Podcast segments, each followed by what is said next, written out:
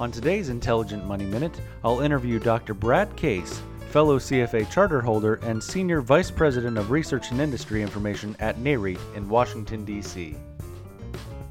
Welcome to Intelligent Money Minute, a mercifully short podcast that may save you time and money. Your host, Hans Blake, is a CFA charter holder and CPA who has spent his entire career helping people minimize financial stress to maximize their lives. After managing $350 million and working with high net worth individuals around the world, he founded Intelligent Investing.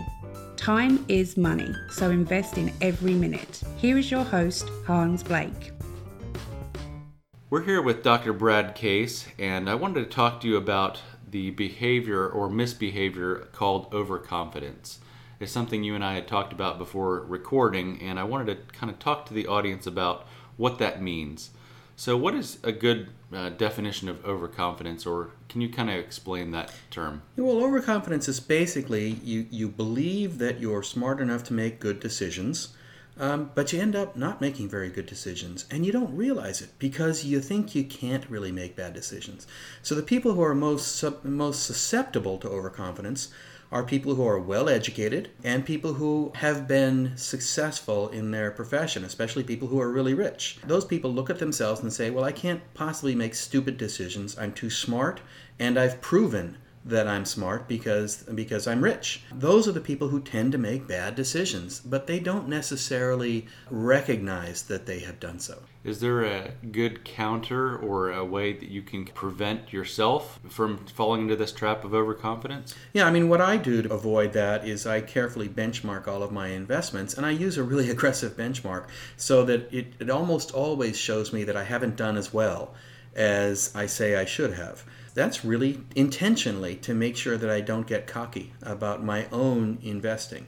But a lot of people, they benchmark themselves against somebody else and they don't do a very good job of it. So if they say, well, I'm doing better than that other pension fund over there, then they convince themselves that they're really good at what they're doing and they continue doing more of it. What we do at Intelligent Investing is we benchmark against a lot of risk measures because to me, risk is something that I can at least attempt to try to control uh, returns out of my hands, so to speak, and and therefore I'm trying to guide the portfolios along a risk focus. That's one thing that we center the uh, intelligent investing firm on is risk management. The other thing we try to do is to be conservative in our financial planning. By being conservative with the return expectations, we think that we're setting uh, good long-term expectations for our clients because things are out of our control that we're trying to just manage expectations of our clients and of ourselves. So that's how we manage our own overconfidence. Yeah you know i think uh, the mistake that a lot of investors and investor investment managers make is that they don't evaluate risk properly. If you think of private equity or private real estate or hedge funds to some extent